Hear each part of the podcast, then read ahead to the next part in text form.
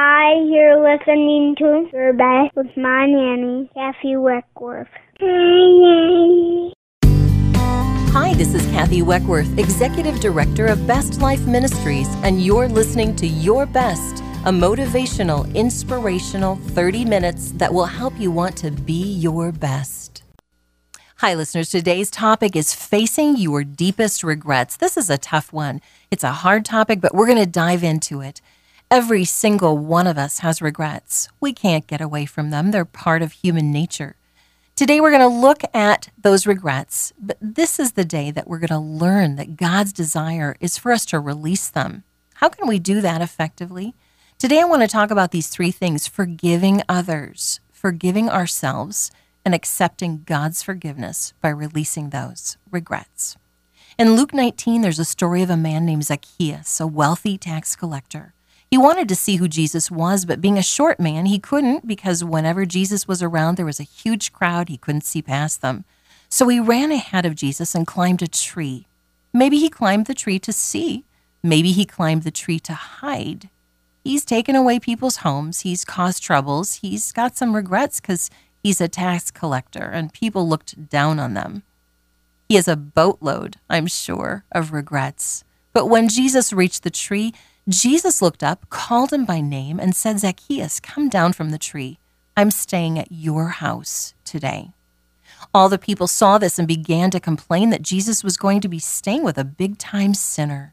Tax collectors were known as big cheaters. But Zacchaeus stood up and said to the Lord, Look, here and now I give half of my possessions to the poor, and if I cheated anybody out of anything, I will pay back four times the amount. And Jesus said to him, Today salvation has come to this house because this man too is a son of Abraham. For the Son of Man came to seek and to save what was lost. Now, how did the crowd feel about it? They were really angry. They accused Jesus of being a friend of sinners, and they started muttering and gossiping about Zacchaeus. And what does Zacchaeus do? Does he become bitter and angry and yell back? No, he's already got his regrets on how he treated those people but he has to do the steps I just told you about. He has to forgive those people, but he has to forgive himself. And then he has to accept what Jesus just said that he is forgiven. Regrets, he gets down and he runs to his house because he's going to get ready to have Jesus come to his home. He forgives himself. Regrets come from things that we've done wrong, and sometimes they can come from things that have happened to us we regret that something took place, something bad happened to us. I think back about a time when I worked for a large church. They didn't know how to deal with a horrific situation that I was going through. I just found out that my husband at that time was living a double life with drugs. The church was against divorce. If I got a divorce, they said, You don't have a job. Since the federal police were involved in the situation, I listened to them as they preached to me about sanity and safety in prison should I be considered an accomplice. I took my kids and I left for safety. I didn't have anything to do with that. I was busy working for God. I quit that job working for God before they could fire me.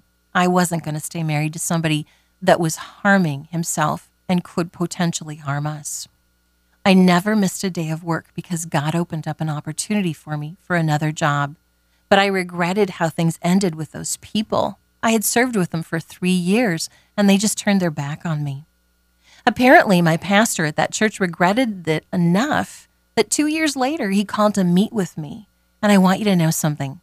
He cried right in front of me as he said how sorry he was that he had to deal with everything about divorce with several other people in his congregation after I left.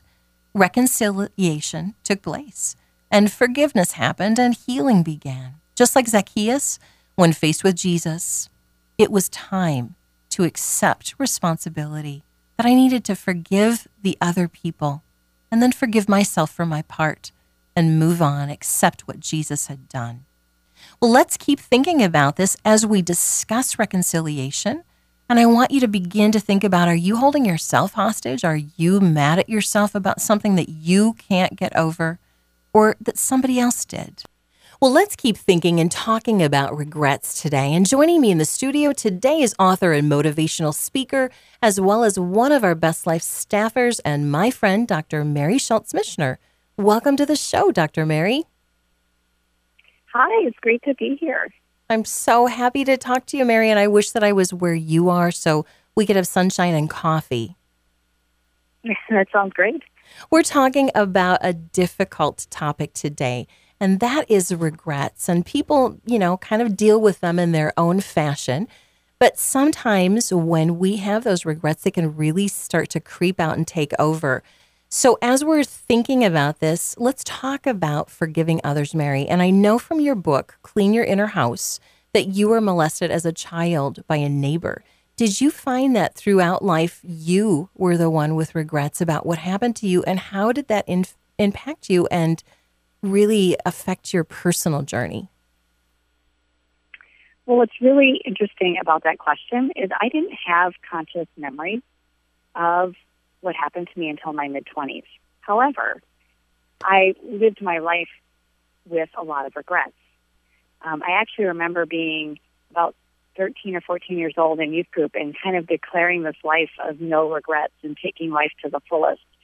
And yet, moving into young adulthood and making choices that didn't line up so much with my Christian beliefs and who I thought I was, and finding myself facing a lot of regrets and it really wasn't until I started to dig into what happened to me and those memories came back that it kind of put the pieces together for me. So it had a tremendous impact, even without me really being aware of what was the source. Do you feel like, Mary, as you began to understand that and that was revealed to you? I mean, was it a sudden impact? Like, wow, you know, the light bulb went on and this is making sense to me, or did it just kind of slowly start making sense? Actually, it was pretty sudden. Um, okay. I really quickly understood why I struggled with making certain choices and why there was this disconnect, even though I still wasn't ready to put all the pieces back together yet. At least it made it a little bit easier to understand why I had this great desire to have this Christian life that God calls us to, and yet struggled to make the right decisions. Okay. So you were just a little child, right, when this happened? Yes. Okay. And when did you come to a place that you realized that your release from regrets and holding back and, you know, things were kind of holding you hostage a little bit, you know, when it finally came to the surface? When did you come to a place that you decided that you had to forgive this man who had harmed you? it happened in therapy for me. Um, my therapist asked me to write him a letter, and there was just something about physically handwriting something and putting it down on paper that not only helped me realize that I truly wanted to forgive this person so that I could move forward and let the past be the past, but it also kind of moved it outside my body so it didn't feel like I was carrying it so much within me the way I had been. Um, and that was a real pivotal, pivotal moment for me. Um, my therapist even had me um, imagine the icky neighbor, as I call him, in a, in a chair and read him the letter. And that was kind of what sealed the deal and allowed me to really continue to move forward from that. So I know that people um, very frequently, I've done this myself, Mary, have a, a way of having bad things happen to them and they regret it. I, I know even at Bible study this morning, my friends and I were talking about, you know, when bad things happen to us, how do we move past that? And so frequently we can regret those things that happen to us. Even though we didn't do it, we regret, you know, this this is bad. This happened to me. And we can become absorbed with that way of thinking. We can feel like we're drowning in a huge ocean of regret. Did you feel like that because that was affecting some of your decision making? Did you feel like you were regretting that it happened to you, or maybe even that you remembered it? I think I definitely felt that way. I think from the moment it happened onward, I internalized that as being unworthy mm-hmm. and unlovable. Um, so there's that sense of shame and guilt that goes with regrets that we um, just kind of naturally take upon ourselves as if it's our own fault. And that really changed how I approached the world. I would do everything that I could to try to prove to myself that I was lovable by being somewhat of a perfectionist and trying to be the good girl. And yet I couldn't do it the way I wanted to. And so there was that constant battle uh, for, you know, feeling like this isn't the right thing to do, but I'm going to do it anyway. And, and kind of swimming, as you said, in those regrets. Right. And I know for me, with the whole divorce thing, I would look back so often and think, what in the world was wrong with me? You know, there were red flags mm-hmm. at the mm-hmm. beginning of that relationship. Um, I didn't see the controlling. I didn't understand I was being controlled. And I would tell myself over and over, I just regret being in that. I regret marriage. Well, you know, it's 20 years of marriage. That's a big portion of a life.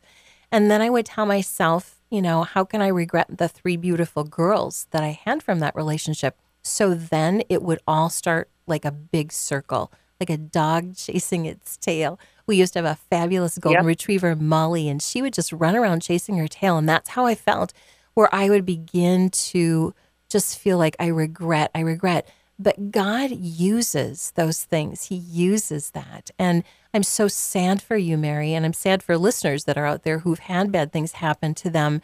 And, you know, you take it upon yourself. You begin to regret, why did that happen? Why did that happen? God, why, where were you? But the truth is, is that we live in a sin fallen world and people are bad out there and they're going to do bad things. And every once in a while, it's going to happen to us or someone that we love.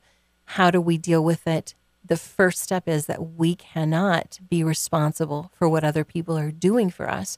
The second step is you have to forgive people, and you did that, Mary. And then here's another step you have to forgive yourself. So, did you get to a point where you realized the value and the need of, you know, forgiving who you were and how you were living? Oh, most definitely. Um, and I truly believe that forgiving yourself is one of the hardest things we do. Oh, definitely. I think we're You're much right. harder on ourselves than other people. We are. And it was something I wrestled with and wrestled with God um, for quite a while. In fact, I used to say to myself, "Oh, I will forgive myself for that. I will forgive myself for that." And then God got real serious with me and took me to um, a scripture in Isaiah, where um, the prophet Isaiah kind of lays out what the crucifixion of Christ is like and it's it's a brutal chapter to read. And in as I was reading that, God was really saying to me, you know, I did this for you. You are forgiven. This is what the cross means for you. How dare you not forgive yourself? And it was a real kick in the pants a moment with God. Sure. Um, not some, one of my proudest moments either, but yet so freeing. Mm-hmm. Absolutely. And from then on, I started saying, I do forgive myself. I do forgive myself. I do forgive myself. And I kind of said it until I really believed it. It was one of those times when God walks into our lives and it's not fun. Mm-hmm. But once you're on the other side of it, you're so grateful. Oh, absolutely. Um, I, I think about that moment on a regular basis. Yeah. And I think in, in very frequently in life, what is it that holds us back? What is it that keeps us hostage within our own minds? I believe, you know, that we're so intricately made, the way that God's developed our human brain and the effects that it can have on our physical and spiritual and emotional world. And I think what a sad thing that so often we just kind of get into a place where we're regretting something that we've done or that's happened to us and that just begins to take on a life of its own. And I think about you, Mary, because you're not only a staffer and you are a great motivational speaker for us, but you're also my friend. And I know that you're a busy mom with your two sons, and, and your husband is a, a teacher. And I know you guys are so involved um, with you know what the kids are doing and you are with your church and with your job at Bethel. What kinds of things in your everyday life are you struggling with where you look at the end of the day and think, ah, I just regret that happened. I regret I did that. I regret I said that. Tell the listeners kind of, you know, what you deal with. Well, I think we all face these on a regular basis. And definitely for me, with the family, it comes down to regret for what I've said. You know, when you're in those moments when your kids aren't doing the things you want them to do, and you, you know, I say something that I wish I hadn't said, or my volume got louder than I wanted it to be. I definitely regret those moments. And I'm really looking at time with my family. Both my boys are teenagers now, and time feels like it's slipping away. And I really want intentional quality time with my kids and to really savor that time. And I feel like if I don't do that, it's going to slip away. And I regret the moments that I've already missed and am really focused on how can I make the most of what's left.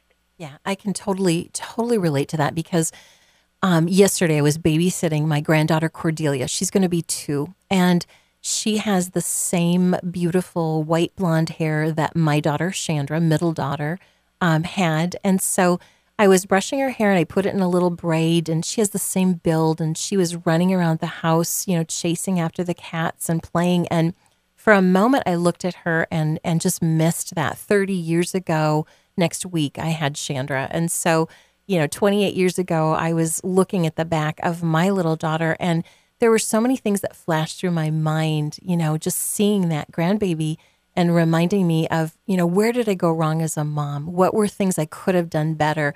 And I began to just feel really sorry for myself. I had lost that time. I should have done this. I should have showed up at more of her games. She was a cheerleader. And I began to start going into that deep well of discouragement that that pulls you in when you begin to regret things. And that's why I think we have to spin it around. We really mm. have to look at it in light of the way that God does, where he says, For what is your life? It's even a vapor that appeareth for a little time and then vanisheth away. And if we begin to think about this is the only 24 hours that we have today, um, you know, this day on Wednesday in March, this is the only day that we're going to have today. And how are we going to live it? And how can we do it without regrets? And then we have to walk past it and go to tomorrow. You know, I mean, scripture says his mercies are new every day. And I don't know, Mary, have you followed at all the story of Joey and Rory, the the singers? Mm-hmm. Yeah. Okay. So I love them and I've been following them and just, you know, been really impressed with how they have been balancing out what's going on with them. And the thing that I love about what Rory just wrote in his blog, um, and I think it's called This Life I Live, and it's really a wonderful blog by him. Um, it just seems really interesting to me because he said that when his wife, Joey's 40, and she's dying of cancer, when his wife said goodbye to everybody, he asked her, you know, is there anything that you wish that you would have done? Do you have any regrets? And she said, no, I did everything that I wanted to do. I'm really happy with this life that I lived. And I want to be able to do that. I'm sure listeners want to. I know you do, Mary, where we don't have regrets. They they can take on their own life. They can take on their own form and, and hold us back. And I, I just keep thinking, I want to be like that. I don't I don't want to have a, a place where I'm regretting. So, as you're thinking about this, because I love this book that you've written, and, and you can get this at marymichener.com, and it's M A R Y M I C H N E R.com. Uh, Mary writes a fabulous blog of encouragement, and she has this incredible book called Clean Your Inner House. And you can purchase one of those at her site. Mary, tell us as you're thinking about what happened to you, molested as a young child, um, you know, having it subconsciously be something that affected you all the way through, you know, adulthood until you're realizing and dealing with it. How can people deal with regrets in a positive way? How can they spin it around? I think there's definitely a few things that we can do. One uh, is fake it till you make it. You know, we now know from neuroscience that if you say something to yourself positively over and over and over again, you will rewire your brain and you will start to believe what you're saying. And I think that's just one of the great ways that God has wired us to when we when He tells us to be focused on Him and you know think about things that are praiseworthy. That He does that because that's how He's wired us. And so when we get in those pits that you talked about, where we start to spin and focus on the negative, if we can stop ourselves and just start to think about the positive and, and make some choices out of that, you know, maybe there is somebody you need to forgive.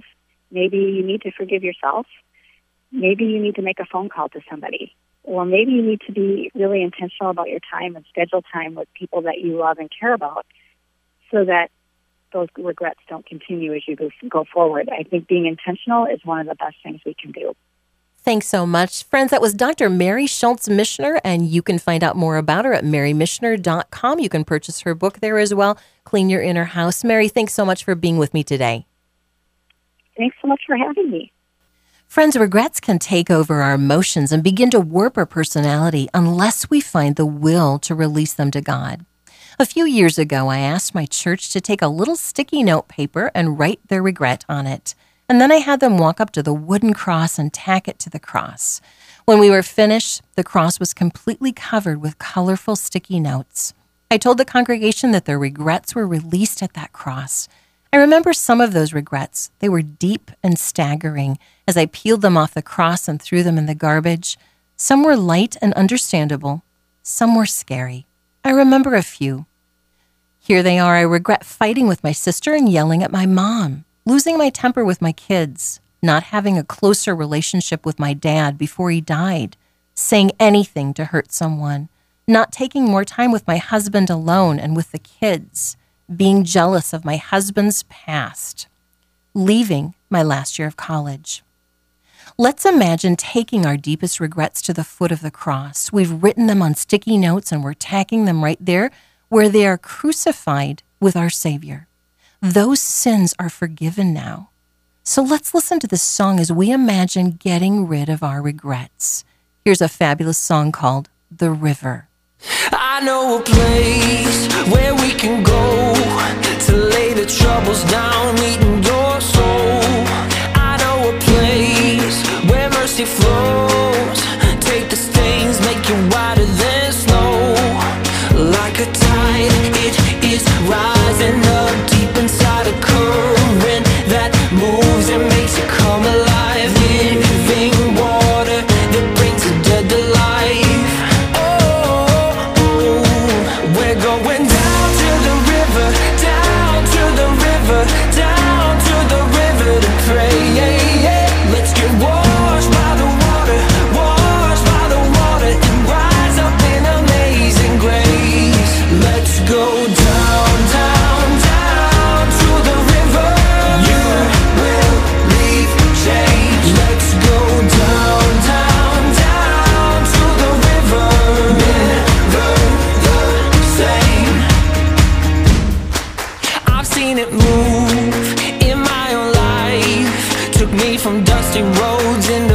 Paradise. All of my dirt, all of my shame, drowned in the streams that have made me born again.